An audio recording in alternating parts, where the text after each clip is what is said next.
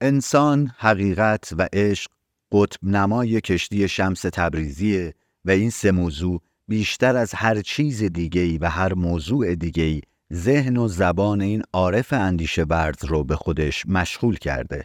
بیایید همین اول کار با مثلث اندیشه شمس که در سراسر مقالات منحصرا درباره این ازلاع به هم پیوسته حرف می‌زنه آشنا بشیم و بعد بریم هر کدوم از این سزل رو روی تخته بیاریم و ببینیم چرا شمس تبریزی تأمل و توجه توی مفهوم کارکرد، جایگاه و نقش انسان، حقیقت و عشق رو اساس هدف و مأموریت انسان روی زمین می‌دونه. من محسن بلحسنی هستم و شما به قسمت دوم پادکست خرقه در فصل جدید گوش می‌کنید.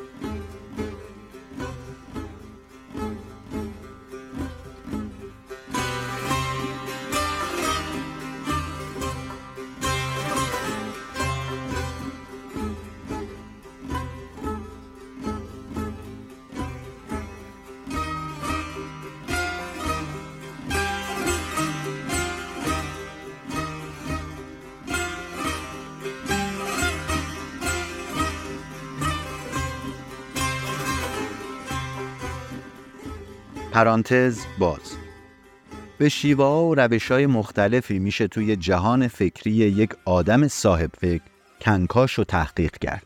یکی از این روش ها منظم کردن پایه و سرفصل نظریات اون اندیشمنده و بعد ترتیب دادن یه نظام کلی با توجه به اهم و مهم بودن و اصول و فروع اون. دسترسی به این مسئله هم اصولا از طریق مطالعه و دقت توی نوشته ها و آثار باقی مونده از اون آدم به دست میاد.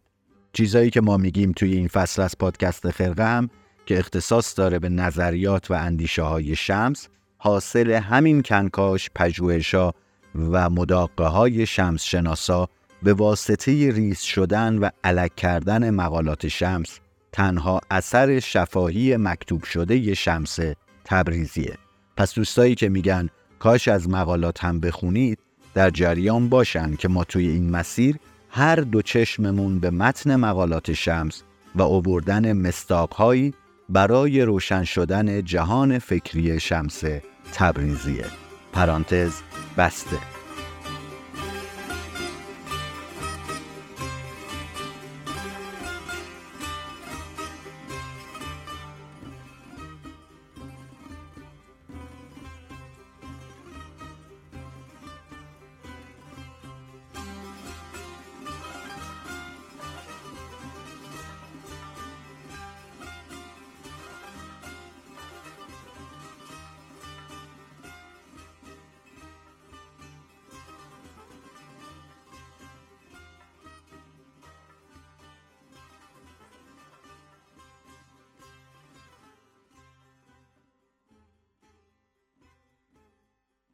شمس مدام طالب حقیقت بوده و توی این مسیرم هیچ شوخی نداشته. گفتیم که اتفاقا خیلی وقتا گستاخ، بداخلاق و بدخلق، پرخاشگر و بیپرواست. حقیقتی که شمس برای رسیدن و شرح و بستش تمام جلوه های مختلف نظری و عملی رو به کار می‌گیره از صافی خودش عبور میده تا بتونه به مسائل و سوالات بشر در حد خودش جواب بده.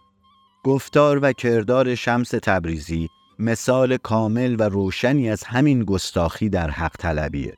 مرد تبریزی هیچ چیزی رو به حقیقت و طلب حقیقت مقدم نمی‌دونه و به هیچ وجه هم مسلحت پذیر و توصیه پذیر نیست. به قول خودش حرفی که باید رو می‌زنه حتی اگه قرار باشه اون حرف هزاران سال بعد به گوش کسی برسه.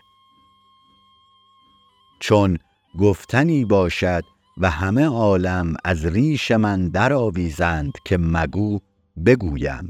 و هر آینه اگرچه بعد هزار سال باشد این سخن بدان کس برسد که من خواسته باشم.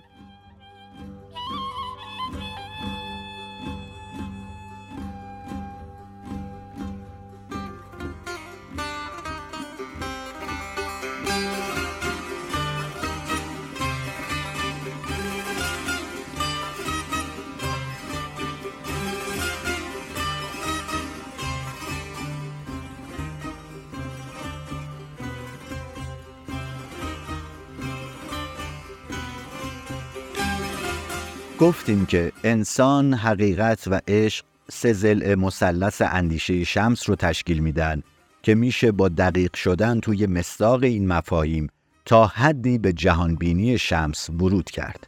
جهانی که از انسان شروع میشه به حقیقت می‌رسه و در عشق ابدی میشه. پس موضوع اول انسانه.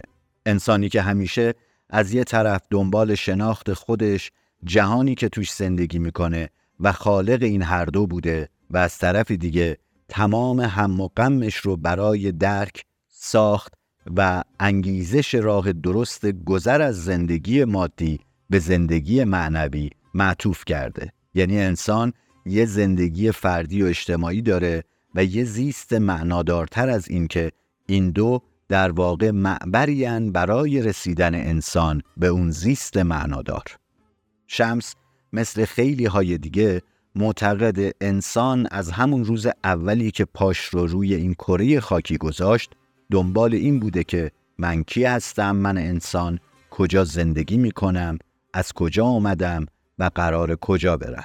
می‌خواد به جواب این سوالا برسه و از این سر در بیاره که انسان کلا چی می‌دونه و چی می‌تونه بدونه؟ یا اصلا باید چه کار کنه توی این دنیا بخوره و بخوابه و بمیره و خلاص. هر روز کرکره مغازش رو بده بالا و شب کرکره رو بکشه پایین و بره بخوابه تا فردا و باز فردا و در نهایت مرگ. اگه این نیست پس زندگی درست و مطلوب چیه؟ چطور باید شاد و خوشحال بود؟ این شادی صرفا دلیل درونی داره یا باید دلیل بیرونی هم داشته باشه؟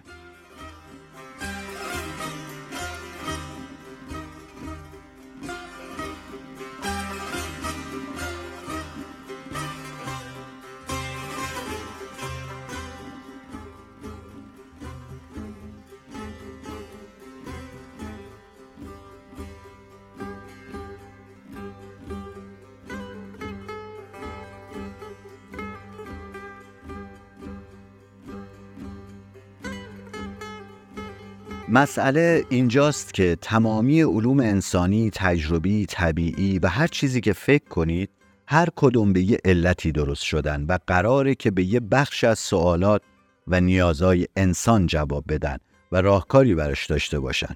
اما نکته اصلی که عموما فراموش می‌کنیم اینه که همه اینا به یک هدف تبدیل میشن در صورتی که اینها وسیلن. شمس میگه لازمه به وجود اومدن اینها انسانه. اصل اساسی فهم درست جهان و انسانه.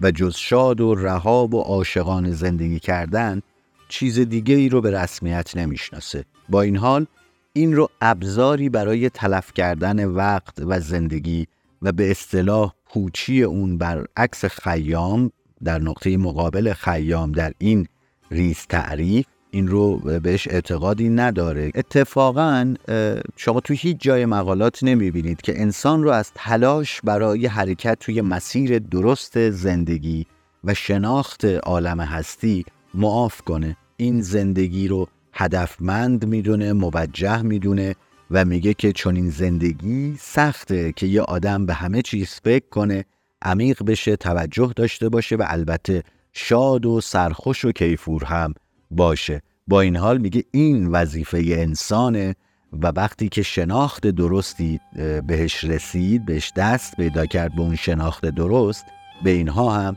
می‌رسه.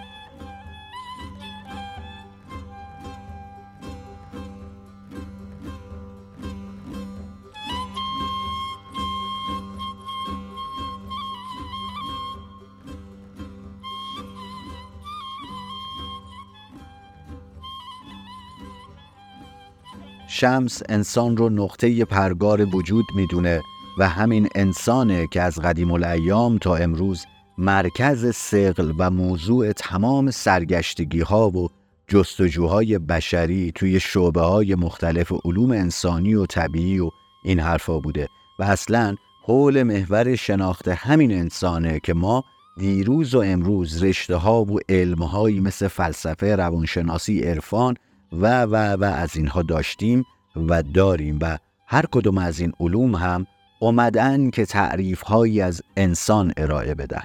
شمس دقیقا توی دوره اوج فرهنگ ایرانی اسلامی زندگی کرده قرن هفتم قرنی که پایان دوران اوج ادبیات عرفانی و عرفان ما هم هست و بعد از این دوره کاملا رو به افول و حتی به قهقرا میره.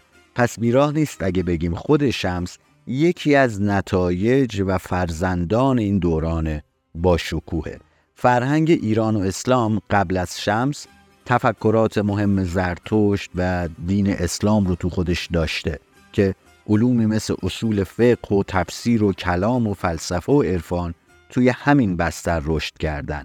بخش وسیعی از این شعبه های مختلف دینی هم به قول شمس حاصل اصالت مطلق انسانن و اگر حتی این هم نباشن حداقل محصول نگرش و حساسیت به انسانن. گفتیم که ابزار هستند این رو هم پس ذهن داشته باشیم که این تمدن دینی یک نوعی از شکاکیت و الهات هم همون دوره ها برای کسایی مثل خیام و ابوالعلا معری و زکریای رازی و اینا به وجود آورد. اما توی تفکر متصوفه مسلمون انسان مقصود و خلاصه آفرینشه. حالا چطور باید به این انسان نگاه کرد؟ شمس تبریزی روش ویژه‌ای داره.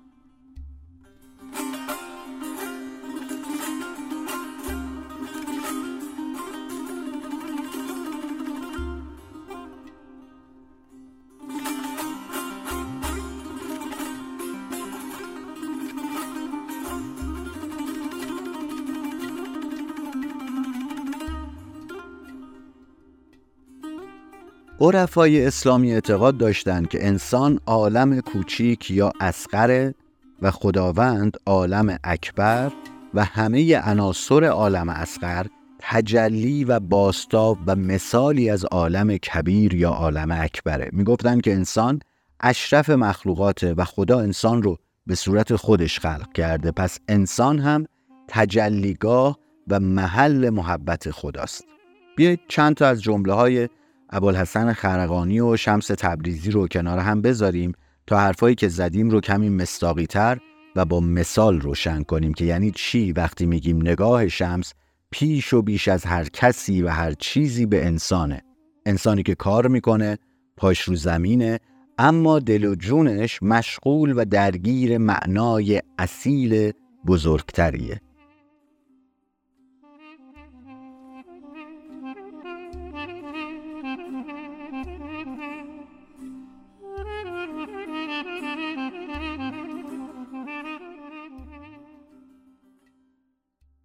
ابوالحسن خرقانی میگه و گفت در دشت کار کردمی و گفتمی زبانم خلق را و تنم کار را و دلم حق را. دقیقا شبیه این گفته شمس توی مقالاته. معرفت در دل است شهادت بر زبان و خدمت بر اندام است. از دل شناخت و شفقت بر خلق و از زبان ذکر و خوش زبانی به خلق و از اندام پرستش و یاری دادن به خلق.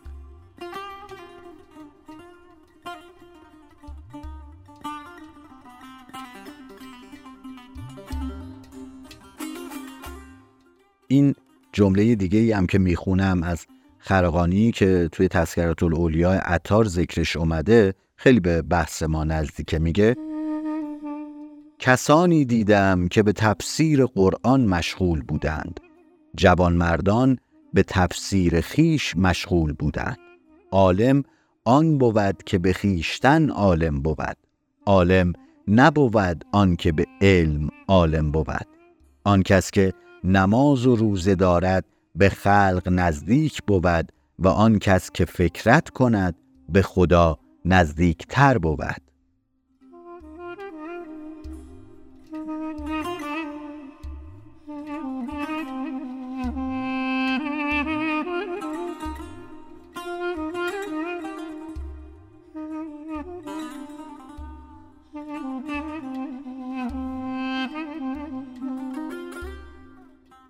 خودتون بزنید عقب این قسمت رو یه بار دیگه بشنوید و خوب به معنی کلماتی مثل فکرت توجه کنید. حالا این بخش از مقالات شمس رو بشنوید.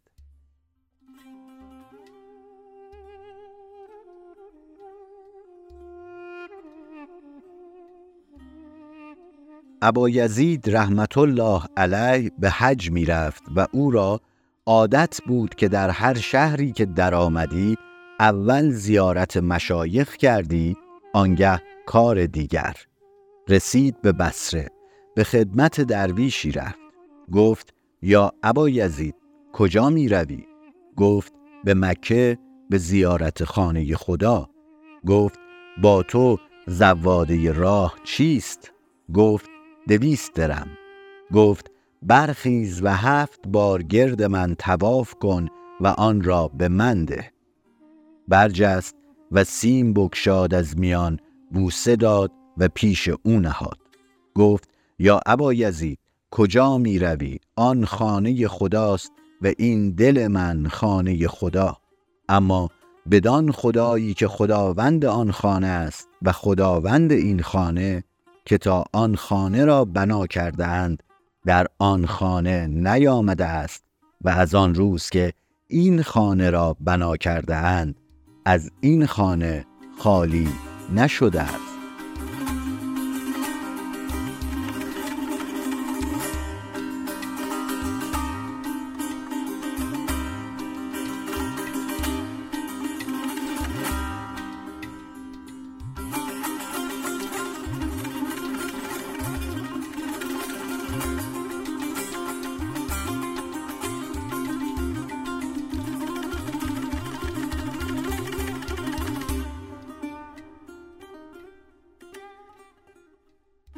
مولانا هم همین روایت شمس رو توی دفتر دوم مصنبی آورده که پیرو بحثای قبل نشون میده که مولانا دائم عبارتها و حرفای شمس تبریزی رو جلوی چشم و ذهنش داشته و خب همین که این آموزه ها درباره محوریت مقامی وجود انسان رو به خوبی از شمس یاد گرفته. خلاصه اینکه عرفا بیشتر از جریانهای دیگه توی فرهنگ اسلامی روی اصالت انسان تاکید کردن به همین دلیل هم هست که حدیثی مثل من عرف نفسه فقط عرف ربه پیش این عرفا خیلی اهمیت داشته و مدام روش تفسیرهای مختلف نوشتن از جمله شمس و مولانا که نظری متفاوت از بقیه توی تفسیر این حدیث ارائه میدن. به عنوان مثال ابن عربی توی فصلی از کتاب فسوس الحکم خدا رو صرفا از اون جهت که خدا پرستایی وجود دارن قابل اثبات می‌دونه و به نوعی وجود خدا رو نتیجه روحیه خداجوی انسان می‌دونه. شمس هم نظری نزدیک به این داره. سعی می‌کنیم یکم ساده ترش کنیم. کسایی مثل ابن عربی این سوال رو مطرح می‌کنن که اثبات یا شناخت خدا چرا لازمه؟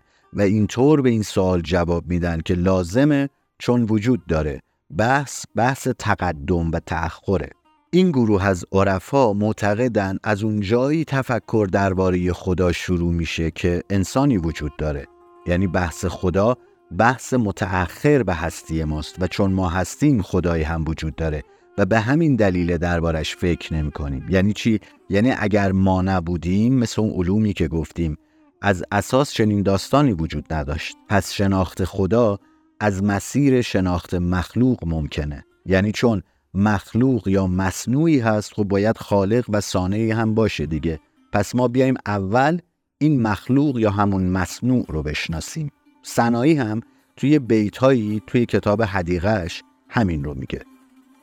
فضل او در طریق رهبر ماست. صنع او سوی او دلیل و گواست. چون تو در علم خود زبون باشی عارف کردگار چون باشی.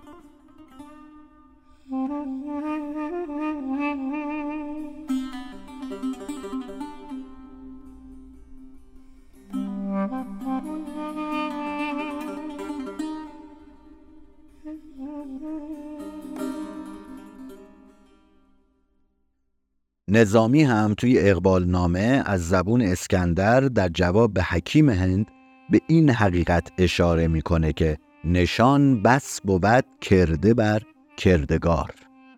حالا بریم ببینیم بابای مولانا بهاولد چطور این نظریه رو تکرار و تایید می‌کنه. سلطان العلماء توی معارفش می نویسه چون الله را یاد می‌کنم زود به مصنوع می آیم و در آسمان و عالم نظر می کنم یعنی که الله را مشاهده کردن جز به مصنوع نباشد.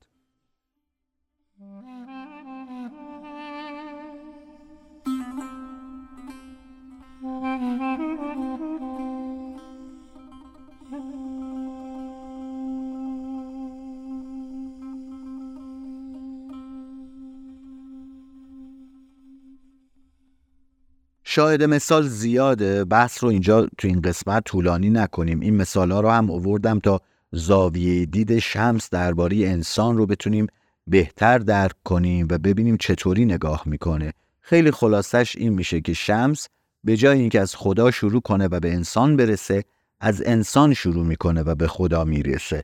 و این چیزیه که در خیلی از عرفا شمس باهاش مشترکه در این عقیده. اما از یک جایی زاویه تغییر می‌کنه و کمی متفاوت میشه با این نظری که همه عرفا تقریبا اون زمان داشتن.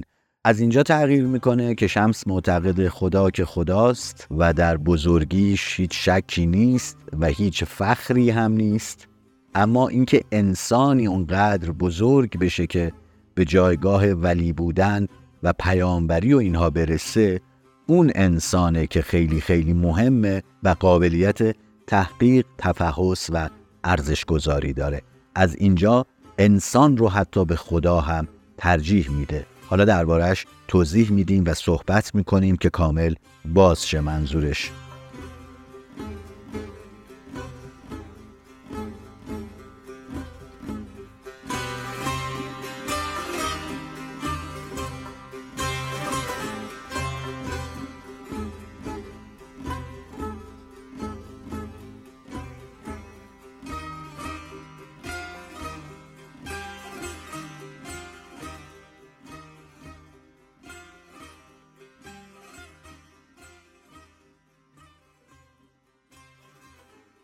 یه کمی برگردیم به عقب و سعی کنیم این واژه عجیب و غریب انسان از دید شمس رو بازترش کنیم.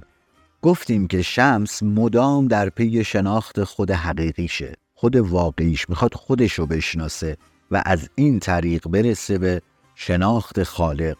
این قصه ای که براتون می‌خونم یا حکایتی که براتون می‌خونم در همین مسیره یعنی هم درباره شناخت داره حرف می‌زنه و هم داره یک اشاره هایی به جستجوش در طلب و دنبال مولانا اشاره می‌کنه. انسان انسانه و شمس تبریزی درجاتی قائله برای این انسان که در طول مقالات شمس بهش اشاره می‌کنه. رتبه بندی هایی میده و ریز میشه در مفهوم انسان. این بخش از این حکایت کوتاه رو با هم بشنویم. گوهری بود در صدفی گرد عالم میگشت صدفها می‌دید بی گوهر. حکایت صدف و گوهر می‌کردند او نیز با ایشان حکایت صدف می‌کرد می‌گفتند آن صدفها با او که ما میشنویم حکایت گوهر. پیش تو هست؟ گفت والله همچنان که تو میشنوی من نیز میشنوم ای رار مکار تو داری مرا مغلطه می‌زنی. گفت نی والله ندارم. همچنین می‌رفت. صدف در عالم بر این قرار. تا روزی جوهری یگانه ای بیافت. گفت آنچه گفت فاهوا الی عبده ما اوها. اگر آن را صدف می‌گویی این را صدف مگو. صدفی که در او گوهر اسرار حق به جوش آمده است با آن سفال پاره چون به یکی نام می‌خوانی.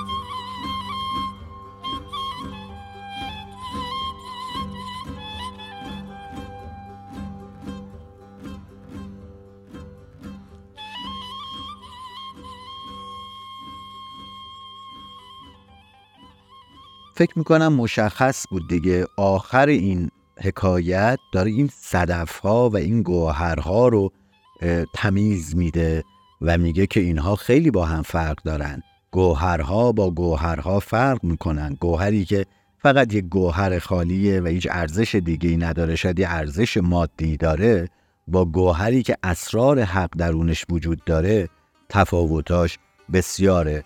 فرق انسانها رو شاید داره در این حکایت کوتاه مطرح می‌کنه و به نوع یک اشاره هم به مولانا و گوهری که درون سینه مولاناست می‌ذاره. حالا که یه سری معلفه های اساسی رو درباره تعریف و بررسی انسان گفتیم بریم سر وقت این موضوع که شمس چطور و با چه استدلالی رابطه انسان خدا و جهان رو توضیح و تفسیر می‌کنه.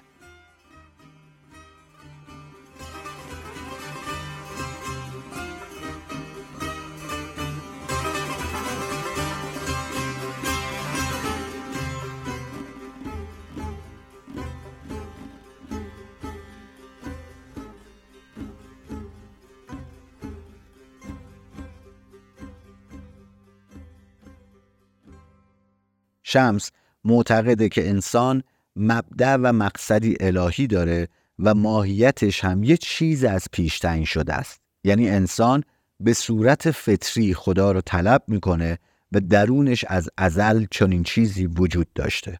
حواسمون باشه ما با این مباحث نه به عنوان نظریه پرداز و منتقد بلکه فقط در جایگاه پژوهشگر که در وهله اول باید شناخت داشته باش از اون موضوع مورد تحقیقش روبرو میشیم.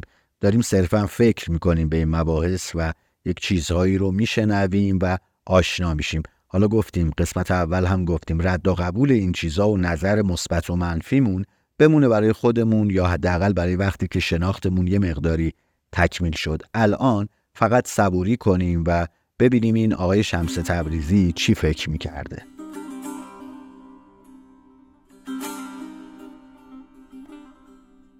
از نظر شمس انسان از مبدع خودش دور افتاده و سلوکش به سمت مبدع می‌تونه مسئله اصلیش باشه. یعنی دلیل زندگی شناخت حقیقت خودش و برگشتن به اون مبدع اصیله.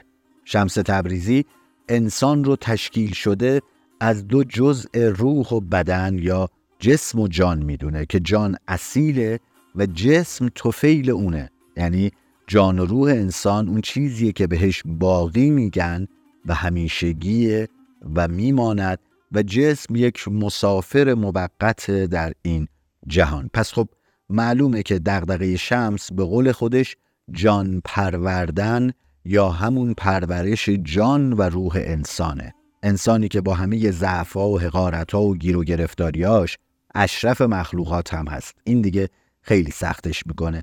شمس در عین اینکه انسان رو مدام تکریم می‌کنه خیلی جاها از ضعفاش حرف می‌زنه.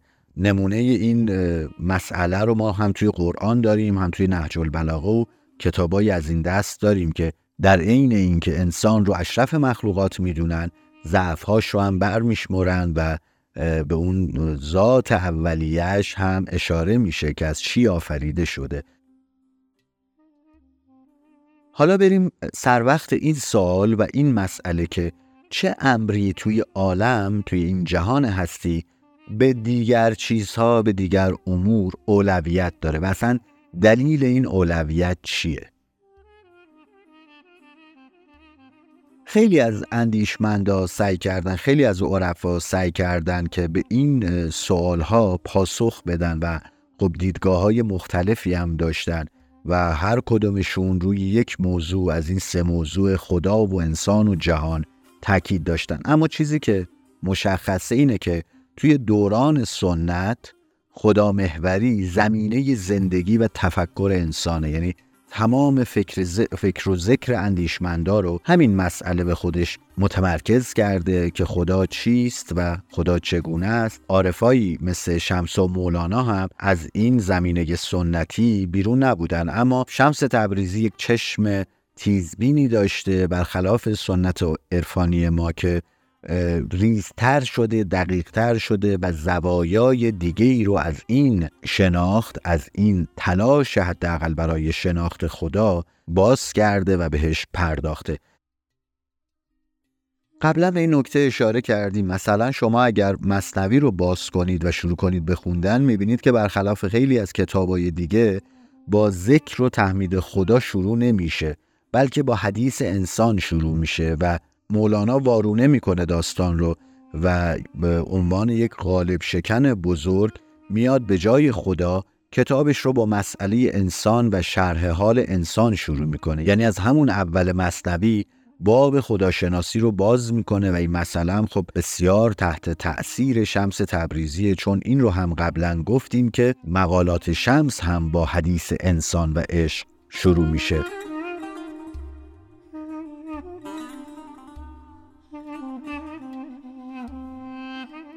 شمس همه چیز رو در درون آدم جستجو می‌کنه و بر همین اساس میاد اونا رو تفسیر می‌کنه. انسان به طریقه های گوناگونش این نکته مهمه یعنی وجوه مختلف انسان اون چیزیه که محل نظر شمسه. شمس توی عرصه هستی شناسی خالق هستی و موجودات رو از نگاه انسان و با تکیه بر ویژگی های وجودی انسانه که تفسیر و تبیین می‌کنه.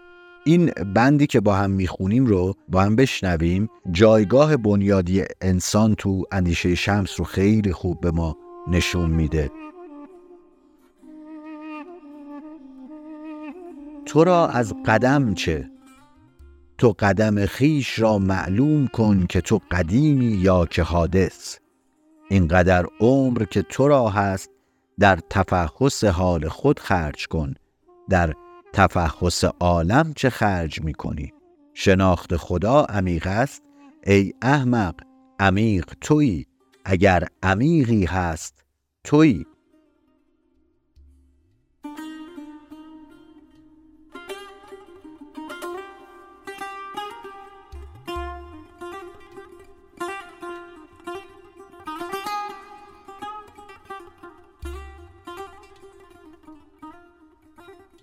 این موضوع شناخت خدا یا شناخت انسان کدوم مهمتره یک شکل دیالکتیکی داره یعنی مدام در گفتگوه و توی یک دور و دایره ای میفته که خیلی شاید به نتیجه نرسه یعنی به یک نتیجه علمی نرسد که بخوایم ثابتش کنیم یا ردش کنیم.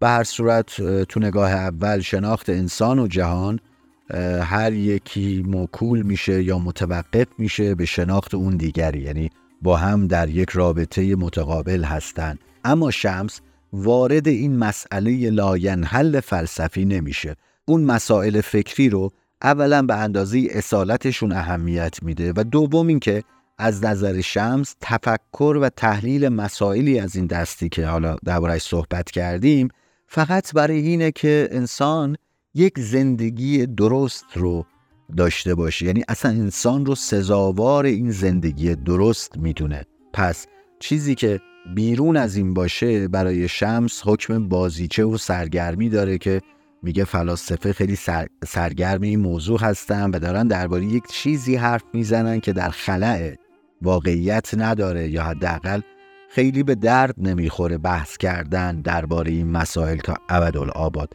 توی این بندی که می‌خونیم هم توجه شمس تبریزی رو می‌بینیم روی این موضوع که میگه خدا که در بزرگی شکی نیست.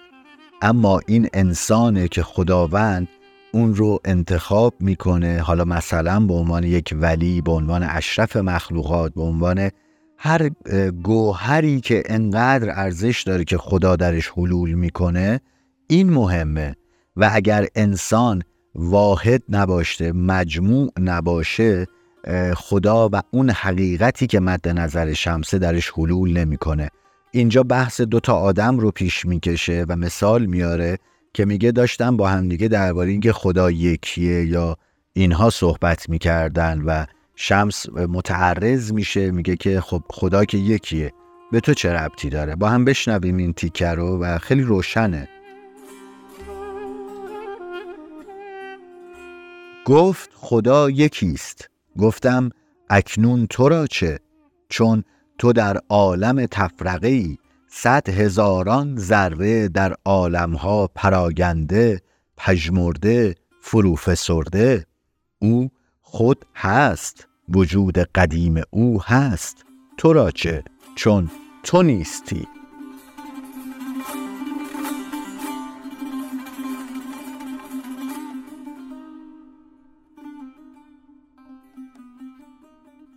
مثال این تفکر مثال این جمله ها توی مقالات شمس زیاده. یه جایی میگه که به جای مرده یعنی میگه شمایی که به یک عزیزی که مرده گریه می‌کنید باید به حال خودتون گریه کنید. یا یه جای دیگه میگه به جای اندیشه کردن در عالم وجود باید در خودتون فرو برید و در خودتون فکر کنید. عجز و ناتوانی خودتون رو پیدا کنید و رو اون کار کنید. پس شمس تبریزی براش این مهمه که انسان باید از خودش شروع کنه خودش رو بشناسه و اتفاقا به عنوان یک عالم بیکرانه به خودش بپردازه و دنبال جوابهای مهمی درون خودش باشه. مسئله اینجاست. این مغلطه‌ای که شمس ازش حرف می‌زنه از اینجا شروع میشه که میگه اونایی که میگن خودشناسی مقدمه ای بر خداشناسیه خیلی حرف با پایه و با اساسی نمی‌زنن. به خاطر اینکه انسان انقدر وسیعه انقدر درونش بیکرانه است که هرگز نمی‌تونه به صورت تمام و کمال خودش رو بشناسه که بعد از اون بخواد خدا رو بشناسه. و این حرف که انسان از خودشناسی به خداشناسی می‌رسه یه حرف در خلع و بی اعتباریه چون واقعی نیست چون انسان نمی‌رسه به این راه بلکه همین که در درون خودش قور کنه در درون خودش تفحص کنه قدم اصلیه. حالا گیرم به خدا برسد یا نرسد. همین که در خودش قور کنه بخش بزرگی از مسئله رو بهش می‌رسه. حالا شناخت خدا که بماند لایتناهیه و انسانی که نمی‌تونه حتی خودش رو بشناسه از شدت وسعت خدا رو هم نمی‌تونه بشناسه و این وسط فقط چیزی میمونه به عنوان سعی، حقیقت و جستجو و طلب.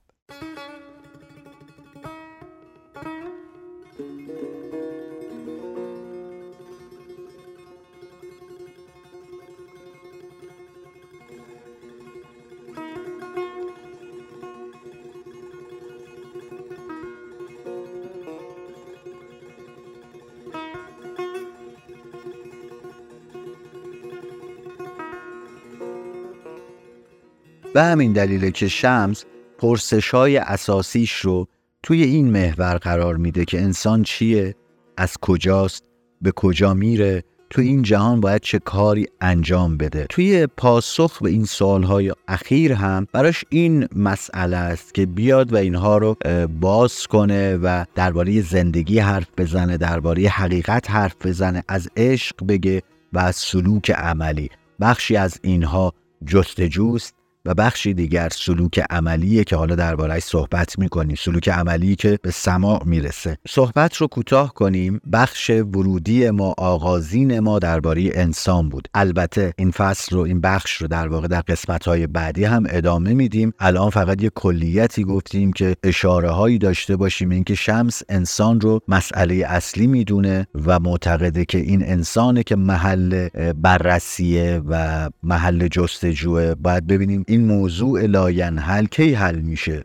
کی می‌تونیم به کنه شناخت انسان برسیم و اگر به این شناخت برسیم یا حداقل کمی پا توی این دریا بذاریم می‌تونیم درک درستتری از جهان پیرامون خودمون و در نهایت حقیقت و خدا داشته باشیم. قسمت آینده مستاقهایی رو میاریم و در مستاقها مشخصا و روشن درباره همین مقوله صحبت می‌کنیم و سعی می‌کنیم این مسئله رو بازتر کنیم. اگر این قسمت حس کردید که یه مقداری مباحث کلان هستند و کلی متاسفانه چاره جز این نیست. باید کمی صبور باشید همراهی کنید. توی قسمت های آینده سعی می‌کنیم اینها رو ریستر، مستاقیتر و جزئی تر کنیم. اما این رو داشته باشید. شمس نه تنها اولین عارف شهرت گریزه بلکه اولین عارف اومانیست یا انسان محوریه که تاریخ عرفان اسلامی به خودش دیده. یا حداقل ممتازترین اونها. خیلی ممنونم که به این قسمت قسمت دوم پادکست خرق گوش دادید. ما رو همراهی کنید. مثل همیشه همون صحبت هایی که آخر هر قسمت می‌کنم. اگر به دوستان خودتون پادکست خرقه رو و این درسنامه رو معرفی کنید. سپاسگزار خواهیم شد. ما رو توی کست باکس اپل پادکست گوگل پادکست و همه جا هر جایی که دسترستون هست سرچ کنید جستجو کنید و همراهی کنید و ما رو هم می‌تونید در حامی باش در سایت حامی باش صفحه ما در سایت حامی باش حمایت کنید و این حمایت ها به هر شکلی می‌تونه به من محسن ابوالحسنی انگیزه بده تا این راه رو بتونم بهتر و آنطور که در لیاقت شماست ادامه بدم. وقت به خیر عزت زیاد. خدا نگهدار. من برام سرم که سر برآورم برون. به من بگو که چون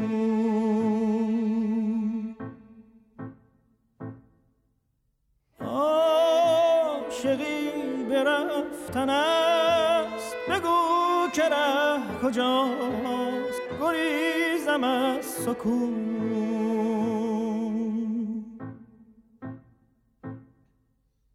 بی تو خانه آخرین چگونه بگذرد؟